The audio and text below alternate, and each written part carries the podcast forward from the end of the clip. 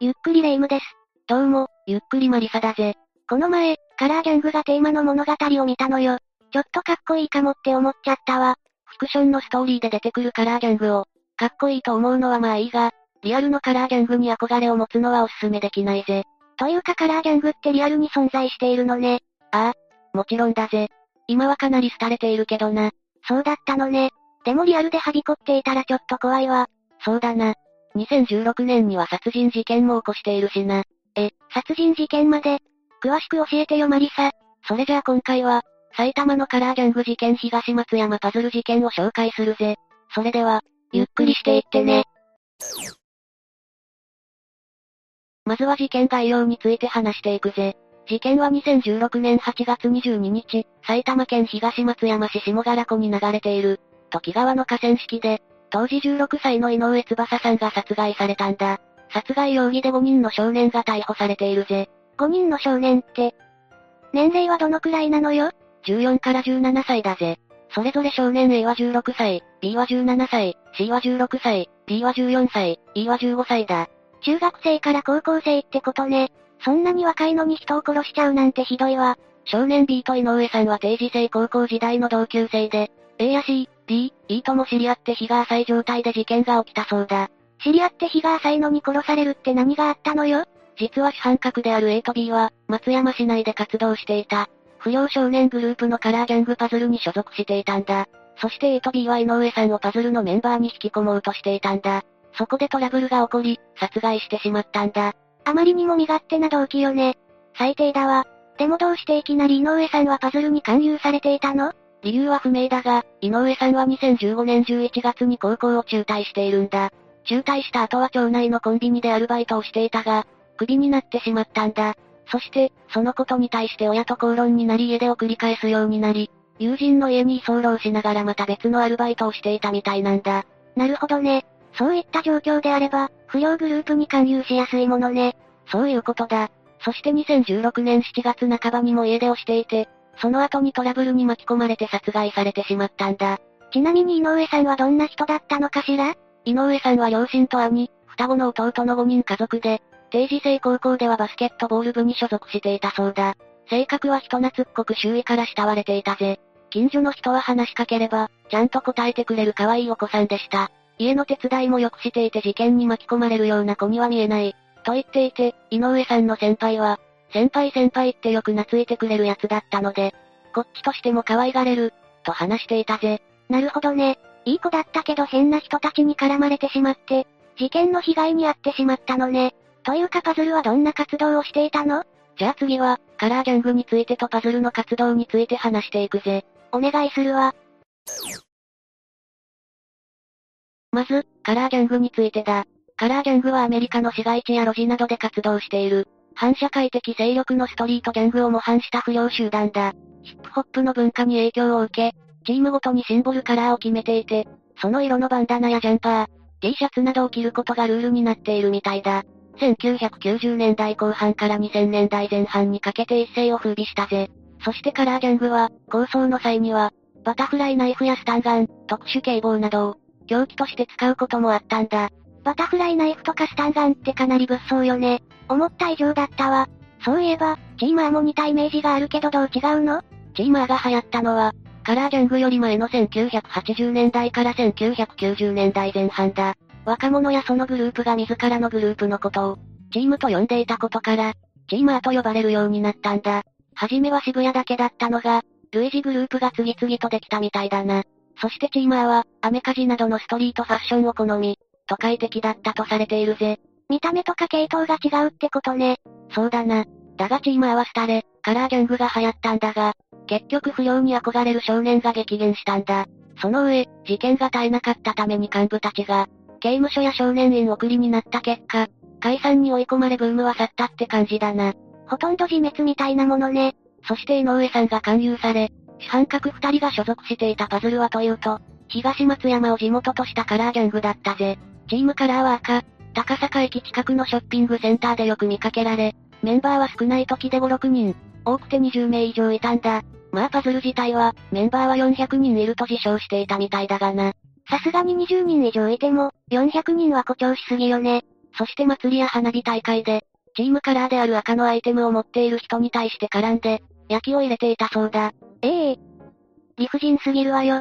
カラーギャングがいたら、そのチームのカラーのものを、安易に身につけられないわね。活動内容の一つ目は、毎週土曜日に行われる集会だ。と言っても何をするわけでもなく、東松山駅で21時から23時まで話をしていたり、タバコを吸ってたむろしているだけだったようだぜ。あ、案外緩いのね。でも未成年でタバコはよろしくないし、駅にたむろは迷惑よね。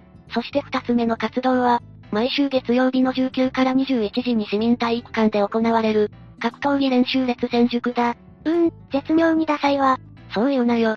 グローブやミットは使用するが、ヘッドギアやプロテクターなどはなしで練習し、先輩と後輩が試合する場合には、後輩は手出しをしてはいけないルールになっていたそうだぜ。いろいろと中途半端よね。そして三つ目の活動は、潜り狩りだ。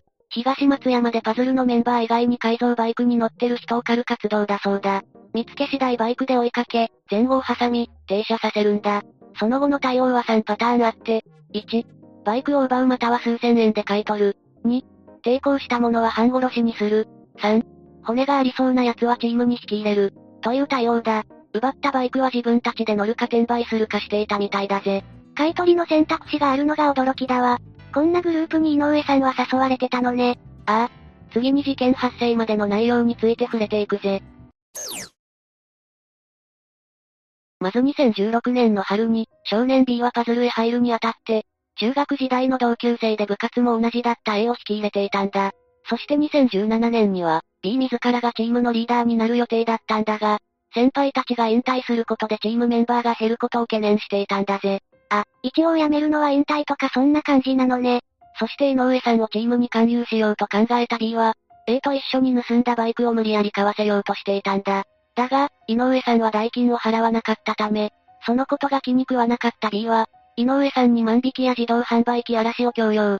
もちろん井上さんは拒否していたんだが、それによって暴行を加えられたり金銭を巻き上げられたりしていたんだ。その関係で知人に対して借金をしていたそうだ。他にも B は、井上さんに対してパズルのメンバーに暴行させたり、自宅周辺の待ち伏せや、バイクの暴走行為を繰り返していたんだ。井上さんは何も悪いことしてないのに、理不尽すぎるわ。井上さんの親しかった友人は井上さんが7月下旬頃から、金を返さなきゃ、金を巻き上げられる、万引きをさせられる、と悩んでいたと言っているぜ。そして少年たちの顔色を伺う様子も見られていて、少年たちの誘いや暴力に抵抗できなかったと見られているんだ。友人も親に相談したり、井上さんの両親に話してあげてればよかったと思うわ。そして事件前の8月17日、井上さんは友人と海に行くために B へバイクを借りに行ったところ、井上さんは5000円で借りるつもりが、B は井上さんの財布に入っていたほぼ全額の1万6000円を抜き取ったんだ。だが結局その日は雨で海には行けず、A、B、C の3人とスーパー銭湯へ行ったりバイクに乗り遊んでいたんだ。井上さんはこの時ツイッターで新しい友達ができたと投稿していて、その際に C たちと知り合ったと見られているぜ。うーん、それだけひどい仕打ちを受けながらも遊ぶのは謎だわ。18日には井上さんが B に対して悪口を言ったかどうかで、知人との意見が食い違い、後に井上さんが嘘をついていたことが発覚。ラーメン店の駐車場で井上さんは B と知人に暴行されてしまうんだ。ラーメン屋の店主が止めに入ったことで、その場は収まったものの、B はこれで終わりじゃないからな、としてゼリフを吐いたそうだ。ありがとうラーメン屋の店主さん。というか井上さんが B に対して悪口言いたくなるのは当然だと思うわ。悪口言われるようなことをしているんだもの。19日に B はバイクのガソリン代として、井上さんから現金を巻き上げ、さらに井上さんに根性を見せろと言って、火のついたタバコを何度も押し付けたんだ。その後、B に指示され、東松山インター近くのコンビニで、大量のパン、ジュース、酒などを購入したそうだが、友人に対して帰りたいけど足がないと語っていたそうだ。そしてこの時のコンビニ店員は、井上さんのタバコを押し付けられたような火傷痕を見ているそうだ。帰ることすらままならなかったってことよね。本当に最低だわ。そして20日、井上さんは C の家にいて、他にも A の元彼女や中学生の E など複数人がいたそうだ。深夜には B から LINE のメッセージが届き、まただよと言いながらメッセージを無視していたんだぜ。無視して正解だと思うわ。関わるとろくなことがないもの。でも井上さんもちゃんと自分の家に帰って、そして両親に相談するべきだったと思うわ。そして21日にも井上さんは B から呼び出されたが、大宮にいると嘘をついて拒否し、それ以降、電話やメッセージなどを無視したんだ。だが、運悪く地元のコンビニで、ジュースを買っているところを見つかってしまう。22日の深夜、B は A と C を連れ、時川の河川敷に井上さんを呼び出し、怠慢だと言って殴り、A と C にも井上さんを殴らせたんだ。家に泊めてくれていた C すらも暴力を振るっていたのね。意味がわからないわ。そして B は、何も知らない弟の D と E を、タバコと携帯を持ってこい、と言って河川敷に呼び出して、到着してすぐに B は、二人に対して、お前らも見たから共犯だ。一発ずつやれ、と命令し、二人は逆らえずに石で井上さんを殴ったんだ。その時、すでに井上さんが衰弱していたにもかかわらず、泳げよと言って全裸にさせ、A は井上さんを川に沈めたんだぜ。C はスマホでその様子の一部始終を撮影していて、E は B を止めたが、逆に暴行するように命じられてしまい、身の危険を感じて井上さんを一度蹴り上げたんだ。最悪すぎるわ。聞いていて胸くそ悪いわね。井上さんは最初もがいていたんだが、次第に痙攣を起こして白目を向いて動かなくなってしまったんだ。D と E はその場から逃げ、A は井上さんの心肺停止を確認した後に、水管橋のそばまで行って草をかぶせて遺体を隠したんだ。D と E も何も知らずに来て、こんなことになるとは思ってなかったでしょうね。まあ結局、共犯者であることには変わりないわけだけど。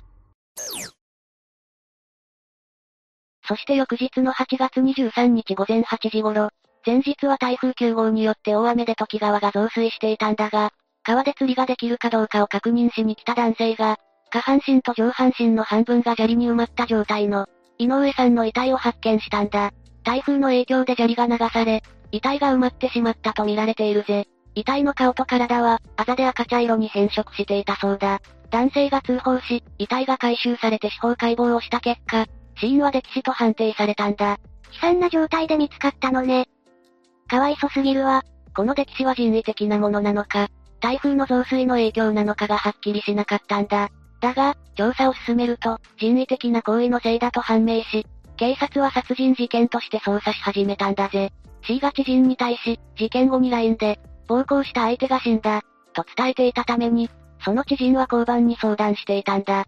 その情報から警察は、最初に任意で C に対して取り調べを行い、C は俺は動画を撮っていただけで殺したのは A と供述したんだ。C の知人の相談が役に立ってよかったわ。それにしても、動画を撮っていただけって普通に止めなさいよって話よね。自分は無関係みたいな態度が腹立つわね。そして24日には、A が父親に付き添った状態で、警察へ出頭したんだ。この時は井上さんを自分一人で暴行して殺した、と供述していたんだ。え、B が主導だったわよねどうしてそんな罪を被るような供述をしたの？それが、A は B から、本当のことを話したら、お前の家族がどうなるかわかっているんだろうな、と脅迫されていたんだ。呆れたわ。B はどうしようもないわね。まあ、最終的には追及されて、その後に真相について話しているが、そうして8月25日に、A は殺人容疑で逮捕されたんだ。もちろん、B、C、D、E も26日までに、殺人容疑で逮捕されているぜ。きちんと加害者は全員逮捕されたのね。よかったわ。逮捕後の27日には井上さんの葬儀が、親族だけの少人数で行われたんだ。井上さんの知人の女性は葬儀に行こうとしたが、親族だけでやると聞いて、現場に花を手向けに行ったそうだ。優しい子だった。もっと早く声をかけてあげられなくてごめんねと言いたい。と語っていたみたいだぜ。本当に辛いわね。胸が痛むわ。9月14日に埼玉地方検察庁は、B と E を傷害致死で埼玉家庭裁判所に送致したものの、検察は殺意は認められないとして殺人とはしなかったんだ。いやいやいや、少なくとも B には殺意があったように感じるけど ?15 日には A、C、D も同じように埼玉家庭裁判所に送致したぜ。家庭裁判所では C、D、E を初等中等少年院送致とする保護処分を決定したんだ。C については2年を超える相当期間の収容。D については通常の期間である。1年を超えて2年以内の比較的長期間の収容。E については暴行をやめさせようと試みたところから、刑事処分よりも強制教育が必要と判断されたんだ。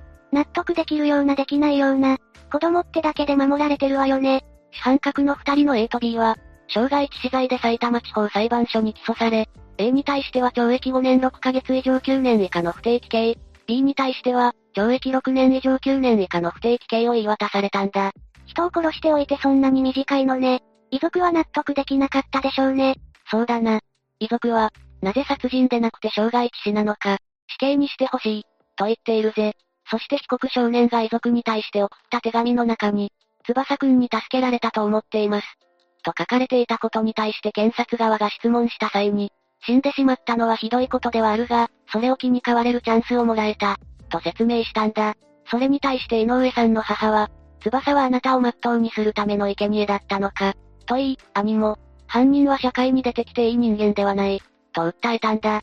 変われるチャンスをもらえたって、人の命を犠牲にしないと変わることができないっておかしいわよね。遺族からしたら腹が立って仕方ないと思うわ。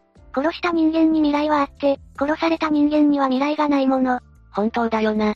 少年法が改正されたとはいえ、結局子供が守られた法律であることには変わりないわ。遺族が報われないわよ。殺人に関しては、子供でも刑事責任のある年齢を超えた場合は、大人と同じ処罰の対象にしてほしいよな。ええ。そしてこんな事件が起こらないように、不良集団の取り締まりも強化してほしいわ。そうだな。以上が事件の内容だ。レイム、どうだった？くだらない理由で殺人を起こしていたのも許せないし、子供で未来があるからって罪を償う期間が短すぎて納得できなかったわ。冒頭のレイムのカラーギャングへの印象から、だいぶ変わったんじゃないか？そうね。やっぱりフィクションとリアルはかなり違うわ。それはそうだろうな。加害者たちには生きている限り、反省し続けて罪を償ってほしいわ。というわけで、今回は、埼玉のカラーギャング事件東松山パズル事件について紹介したぜ。それでは、次回もゆっくりしていってね。